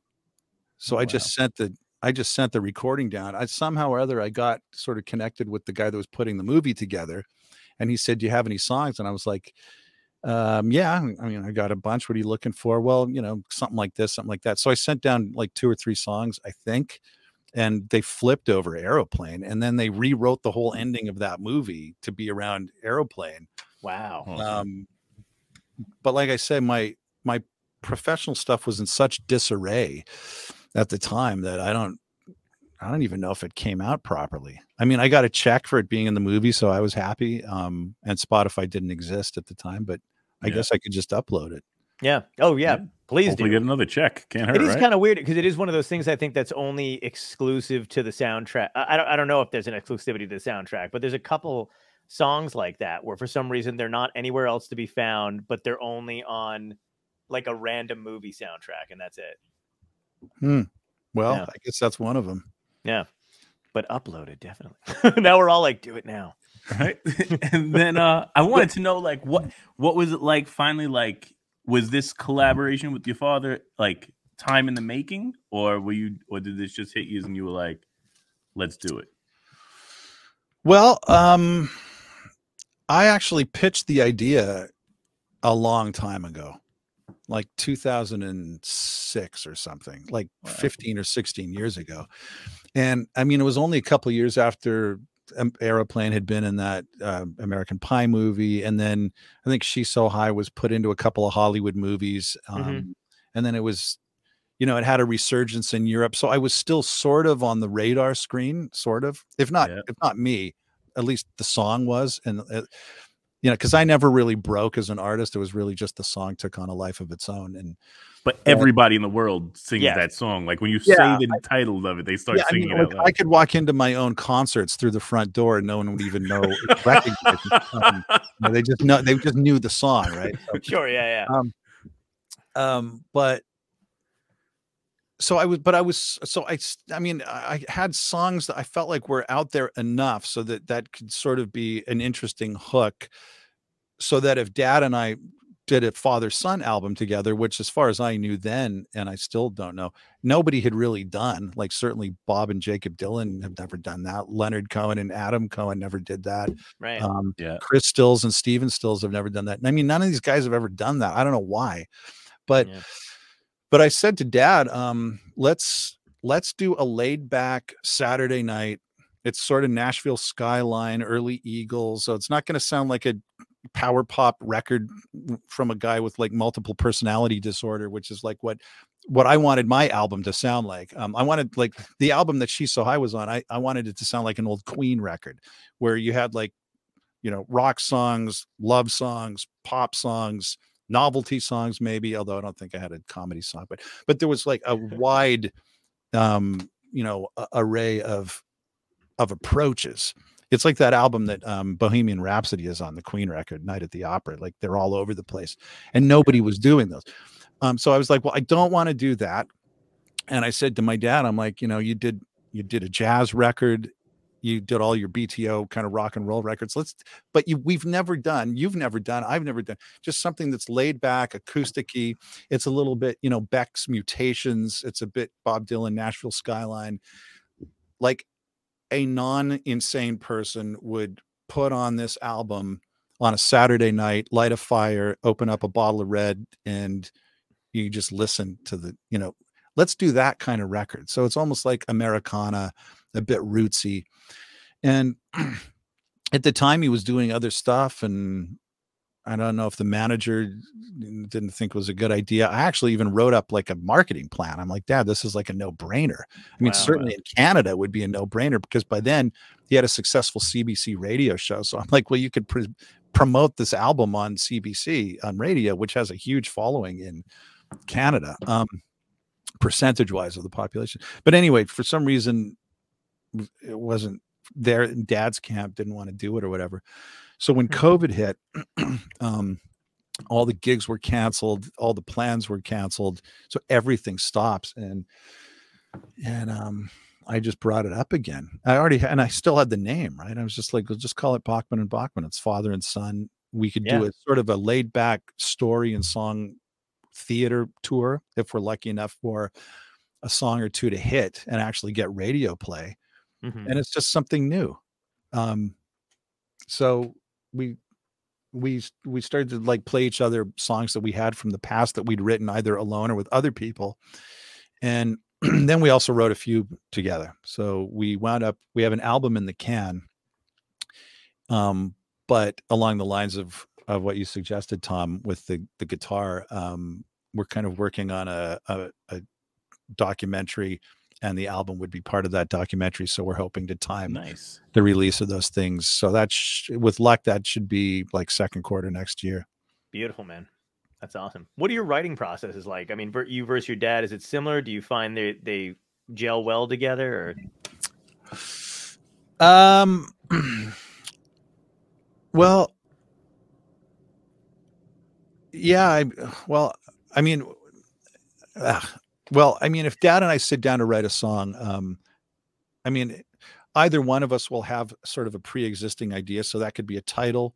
It could be just a concept, or it could be like a little chord progression or a little bit of melody and then we'll we'll just sort of you know work on that i mean I, my, my dad likes to work very quickly so Mhm. it's, it's a lot it's a lot about speed for him wow. Um and i i tend naturally to just be a little bit more methodical um i mean it's great when you can write a song in 20 minutes but if but it's difficult for me if it's like if we get a, a, a thing done in 20 minutes and it just seems like something could be like the third verse isn't quite making it you know i i Right. want to spend an extra 15 minutes or whatever it might so so just between the two of us, I mean, we kind of complement each other that way. So we've wound up with some songs that that we like that you know, which of course you you wouldn't have heard yet. But um, but when it comes to like just solo rights on our own, I mean, I guess it's the same thing. It sometimes you come up with a title and then the title kind of suddenly brings forth a melody and then you just write the whole song to set up that melody the, the, the hook Yeah. Um, other times i mean we we'll, we'll put it like this i mean i don't know if it's like this in comedy but sometimes if you're you're kind of out of ideas you'll look at another song as a template so i don't know if comedians do this with like pattern Absolutely. right so you're you would be filling in gaps you're not you're not copying Right. other guy's r- Yeah. rap but you would be i'm just imagining this as i, I go so i'm imagining i'm a comedian but you just set up the timing right so you could kind of like it's the, the original comedy four minute comedy thing might have been about a laundromat and you've made mm-hmm. it about flying on an airplane after covid Yep. but but all the kind of so so, so sometimes you do that now that sounds like mechanical and kind of crass but you know you wind up with a brand new song the melody's not the same the chords are different you've tweaked it as you go but you've Yep. you've looked at another song or maybe three as kind of template or reference points so Yeah. sometimes you put it together like that other times they just come like bolts out of the blue and you have like an entire song appears in your head. Wow. Uh, the the big challenge is how do you like how do people how do you get it out there so that a million people hear it and are touched by it? Yep. every idiot can upload their album to youtube. I mean every guy in the world now it's like yeah i got an i you know i just finished my album. I, mean, I don't know about you guys Yeah. like, it's like like 80% of your buddies have an album Oh, absolutely, Yeah. dude. We, uh, my my comedian buddies and I talk about the same shit all the time. Now with Instagram and like Reels, like you don't have to be good. You can just post your fucking reel with no laughter in the background and no joke, but because your camera work is good and Yeah. you look great, people. I mean, people don't even understand that there's no skill involved in that. It just happens. I've well uh, on that note, I've I mean, I've watched a number of kind of comedy vids like on mm-hmm. social media, Yeah. and there'll be it's like 812 comments, you know, within three hours of it being published. It's like, OMG, hilarious. Yeah. This girl's my favorite. Yeah. Okay. It's like laugh emojis. And I'm listening to the thing. There is like not one remotely funny thing in the Yes. entire Yeah. Th- and I'm like, like, who are these people that think that these comedians are funny? Man, I know comedy, man. I was like, I've been going to like comedy shows my whole life. You know, I mean, I mean, like, I would like as a kid, I went to go see Jay Leno, be you know, long before he was on Yeah. the Tonight Show, Yeah. and, That's cool. and he was like friggin', you know, He was a beast. he I mean, I think he still is. 10. Yeah, he was 10 out of 10 um Yeah. uh, as a stand-up comedian. Um Steven Wright years ago, like The years ago. 10 out of 10 like are and i'm like watching these things I'm like i don't think i'm like comedically challenged this is so horrifically this is like an this is anti-comedy Yep. Yep. I'm so But- glad you said that, dude, Yeah, because it really makes me wonder the same shit. I'll see the same thing, like endless likes and comments and all this Yeah. shit. And I'm like, maybe I'm just a piece of shit. Like maybe I'm just too I am I bitter? Like i know Yeah. but no, i mean who are these people that are who are these people who are these that are people? daring to, to, to say these comedians are funny when they're not Yeah. even remotely funny these people are our enemies i'm glad we agree on that we need to do something about this Completely agree, man. One hundred percent. irritating though, because here's another thing. Okay, Here- okay, let me just get this off my chest Yeah, yeah. comedy. Here's another thing. Um, you being like being obscene is not necessarily funny. Okay, Right. I mean, I, I, okay, like this is not a new complaint. I'm sure. I mean, obscene things can be funny. Sure. Yeah. Maybe they should be funny. They certainly can be funny. They're not Right. necessarily funny. So if you're relying only on obscene, like scatological or sexual things, Yeah. that and you're relying on drunken idiots, mm-hmm. you're you're I'm sorry, you're garbage as a comedian. You're no Totally. good. You're friggin' no good. Do Yeah. like I I just anyway. No, I agree, man. And it is, and it's like that too. The the funny thing that I've learned learned too is that you know people can people are very good now at picking up cadence or a pattern. So you don't even have to do the work to be a comic. Yeah. You're just like, oh, Yeah. I can figure out the rhythm a little Yeah, bit yeah. there. And the Yeah. pre-programmed audience mistakes that as a funny joke. dude 100% and then Right? you're like and the worst part is is as when you're talent when you have to like as I, i've been doing this for a long time i can take any venue i can do whatever the hell it is but like when somebody sees bad comedy and i'm sure it's probably the same way when it's bad music or whatever but when they see bad comedy and they're used to it they either hate you because they're like who are you coming in with your material and you're and you're you know pr- whatever the hell it is and they don't want to see it. Or uh, oddly enough sometimes it'll be the flip of that. Like when someone's shitty and then you're you get on stage and you do your thing they're like oh this is fucking hilarious like this is great you know what i mean? Like but oftentimes if it's bad comedy in an area that's all they're used to that's all they know. They don't know why you're not talking about scatological stuff. They're like why aren't you why aren't you edgy enough to be talking about shitting on somebody's chest why not like you know what i mean and you're like i don't know that's not what i do Yeah. it's not a yeah it's really weird man it's it's a it's a bummer it's hard to fight against Well, you know, it's funny. Uh, when I went, uh, this is like, I was like 14 or something when I saw Jay Leno one night. Um, and I'm not saying I'm not saying this should this should occur at all.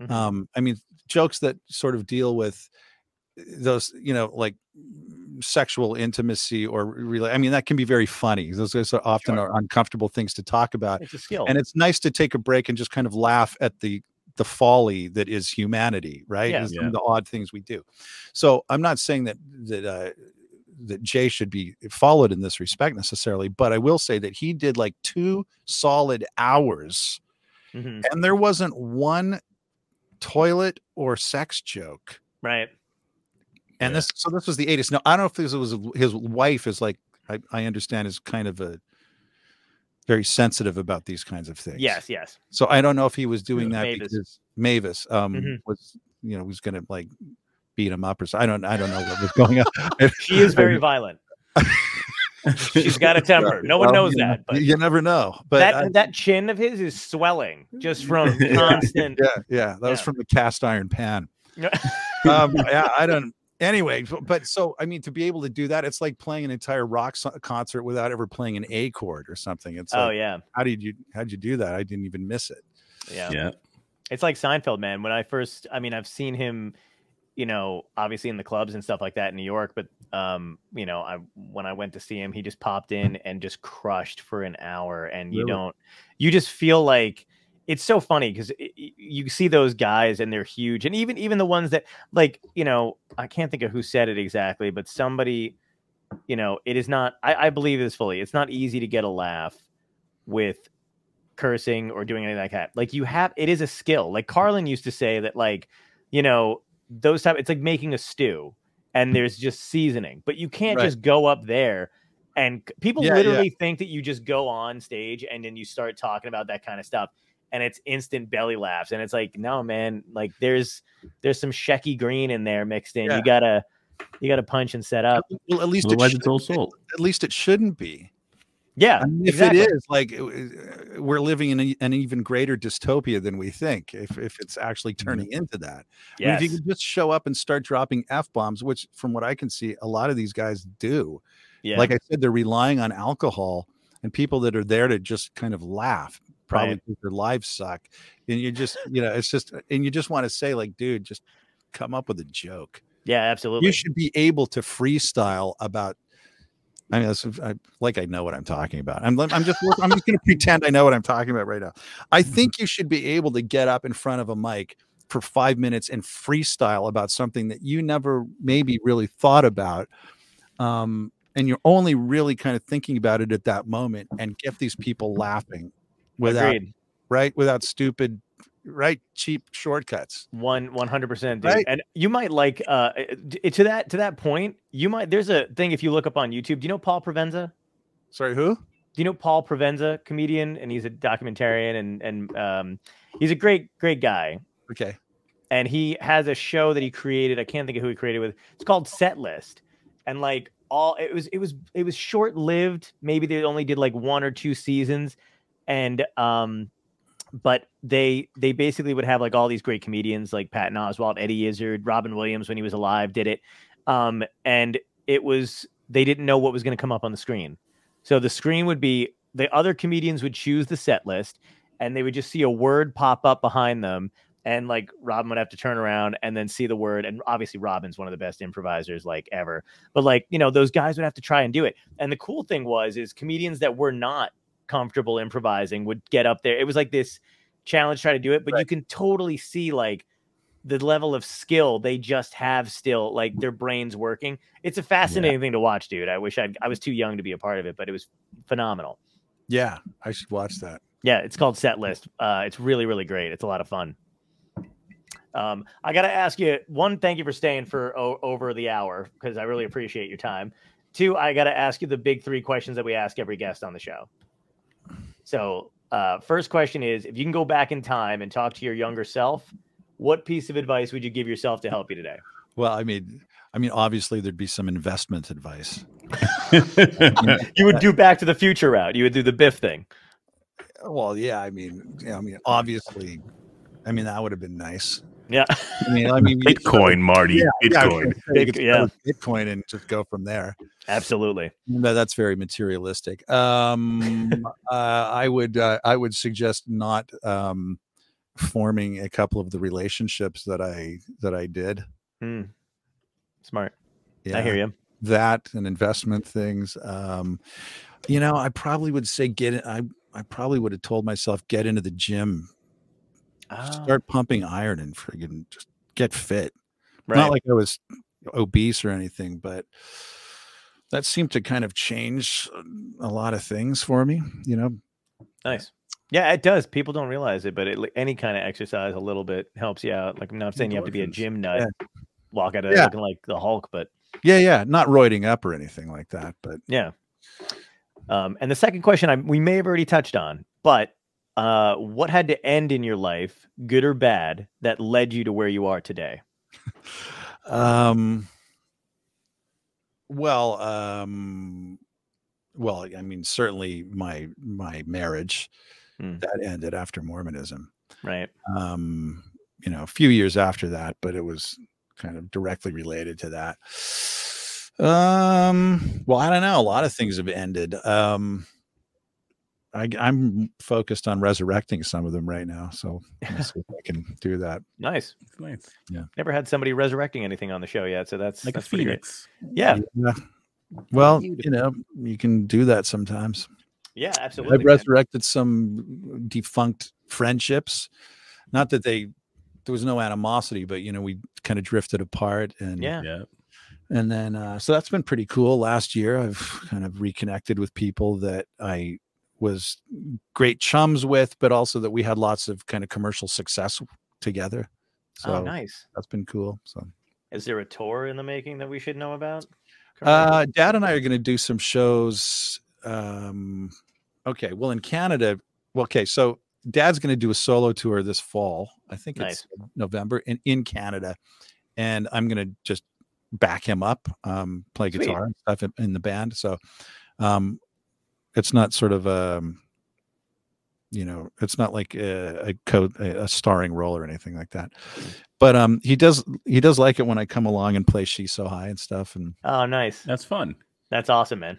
yeah i mean i don't i don't actually really want to do that song in front of his audiences i mean honestly because i mean as you can imagine the audiences kind of skew older Sure. most of them have never even heard of the song before You don't think so? were- I feel like they they have know it.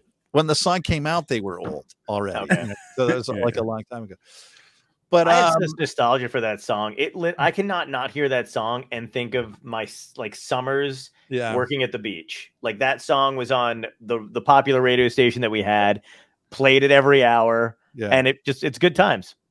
it was a fun summer for me that's for sure Yeah, I Um, can imagine. yeah um yeah i had a couple of fun summers there um anyway so yeah the tour dad's doing a tour i'm going to be in the backup band um um which is funny now that i'm thinking about it because i have i got a gig and he's going to back me up um so we, we gotta do Oh, that nice. Nice. That's awesome, man. um and then next march we've got a few dates in canada that are actually bachman and bachman so it's like the Gotcha. early the early look at the you know or listen to the new songs and stuff like that but i'm i'm hoping that like when when the album comes out and ho- ideally with the documentary, we can do a, a really nice tour all over North America and beyond.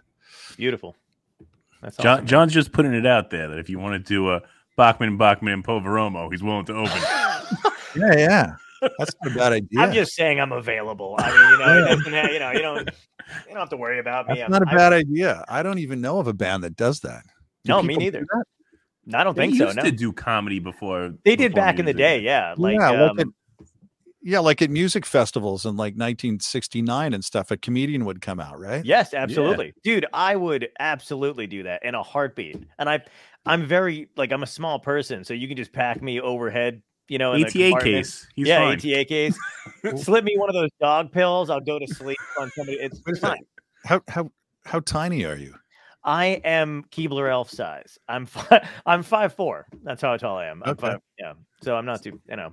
And when you see us together in person, we look like we're the same size on screen. I'm six four. So He's six four. It's I look like. I'm walking with my son. yeah, or like yes, or like he. Uh, if, if if he we stand next to each other, it looks like Tom's won an award. And I'm just like, that's that's how I'm uh, golden brown in the summer. Um, okay, so we got the, the last question ties into the show, and I can't wait to hear your answer because it's it's going to be interesting. So, uh, if this was a genuine dystopia, more than it is kind of now, either it was aliens or zombies or a comet heading toward Earth, climate change, whatever it is, it's everybody's last day. Hmm. How are you going to spend it? What would be your epic death? Um. Well, I really liked playing rugby, and in a in a weird sort of way, I I longed for glorious death on the rugby pitch at that time of my life. I had visions like flying through the air, like slamming the ball down in the try area, shouting freedom like William Wallace on Braveheart. Um, you know, and then it's just everything goes black, you know. Um, so that would be it. pretty fun. And I haven't jumped into a game since the last game before the COVID lockdowns. I mean, I'd have to get back into kind of cardio shape, certainly, and hit the gym for six weeks. But so if I if I had six weeks, actually, you know what? I would jump into the game. It wouldn't matter anyway, right? Is the comet's going to hit Yeah. the next day, I could just jump into the game. So that would be pretty fun. Oh my god. Play some music with uh, my lady Yeah. and uh, have a beef barbecue. Oh, beautiful, man. I want to go. That's. I think I want to go to his epic death party. Like that's pretty great. I would I would think there would have to be a key lime pie to close it out. That's too. right. The, cl- the Oh. closer. Yes. Yeah, the key lime pie is the last scene. Now that I'm thinking about it, actually, I, I I've lived that day quite a few times. So I guess there's not really that much difference between, you know, that and the last day of my life. So. Awesome, man. Um, Poetic. beautiful. All right. Well, thank you so much. Do, do you want to play? Do you want to? I got to play this for you.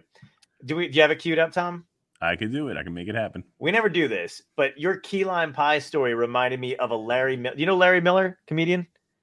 no, Uh, you You'll might recognize him recognize him, him, yeah. yeah. But he's got a great pie joke. I was gonna say it, but he, I can't do it justice. I I gotta. Do you have a minute to watch this? Yeah. All right, great. Play it, Tom. okay, put it on.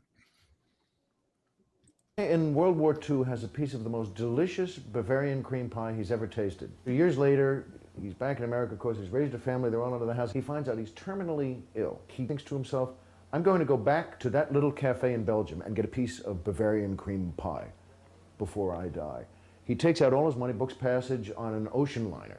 Halfway across, they hit an iceberg. He sinks, grabs hold of a spar, and manages to float, the only survivor, float to a desert island there's no desert island in the North Atlantic, but you just go with it. He gets to a desert island. He's alive, but he realizes he's never going to get a piece of that pie. He straps together the bamboo poles and makes a raft with strips of his shirt and starts to paddle to Europe. Sharks attack him, eat his legs. He manages to get to the Europe beach. They got one.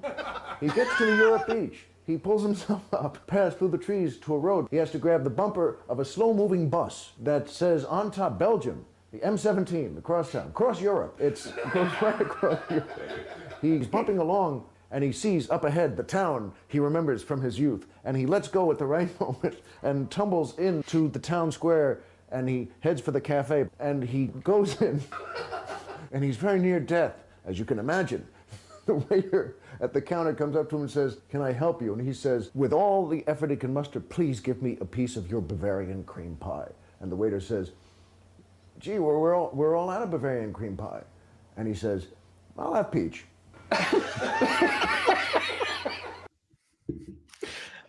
I didn't know that was his name. I've s- I've seen him. He's been in everything for Yeah, right? years. Yeah, Everything. Yeah, absolutely. very I- funny. I couldn't help but think of that joke, and I was like, I will. I don't even want to touch it. He tells it better than anybody could. So it's a it's a great joke, man. Um, Indeed. We want to thank you for coming out with us. Everybody, there was a lot of outpouring of thanks and uh, how great your stories were, and they were really moving, and they appreciated you being here. It's let me pull up. what Jackie said too. This is fascinating. It means a lot that you're willing to share it. Thank you, Tal. So we just All wanna yeah, thank thanks for having me. Too.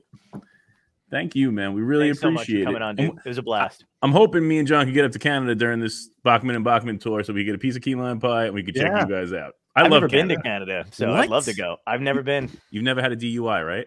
No, Okay, all right, we can go then. Because they, a weird question. you know how many times I've gone to Canada with people and they they're like, "Oh, we'll be fine," and you get like on a train through the car. If you have any type of like felony or DWI, you're going. oh home. wow, no, thankfully, Yeah. no. Yeah, yeah. I've seen people get. I I was on a bachelor party. The best man at the bachelor party was go. We were going on train for it. the, the guy who was getting married, his best man and his brother got kicked off of the train and sent back Oh. home on a bus. He's like, "We're still going. It's my bachelor party." Swear Well, God, this well, really one- happened. well, uh, one, two last things. You, you, you shouldn't try to bring any kind of weed, um, uh, because even though it's legal in Canada, uh, I'm not saying that you two ever would do anything like that. But I have heard of people that are just like shocked, shocked that they can't bring stuff like that across the border because it's legal. And the other thing is, you know, firearms. So I mean, because I've always lived near the border. Last last thing before we go, but Yeah. I mean, it's just it happens over and over and over again. The guys from Texas or Idaho or even Washington or Oregon, they're in the RV and they show up at the Canadian border. And of course, these guys are like, Are you carrying any firearms? And the answer is, Well, of course. We would never go anywhere. I would never go with uh, anywhere without my shotgun and my my 22 and Right. and of course they can't they can't bring firearms into Canada. It's actually a different country with different firearms rules. Yeah, So makes sense. those are my two tips for getting into Canada. All And right, much great. Better weed. Now we know. I'm just gonna wear my John Candy T-shirt. Um, you know, on my Tal Yeah. Bachman CDs. Yeah. Perfect. Perfect. It'll be great. Thanks so much, man. I really appreciate you coming on and talking to us. Yeah. All right, man, thanks for so having me. much. Yep. Thanks, take care. man. Have a good right. one. See ya.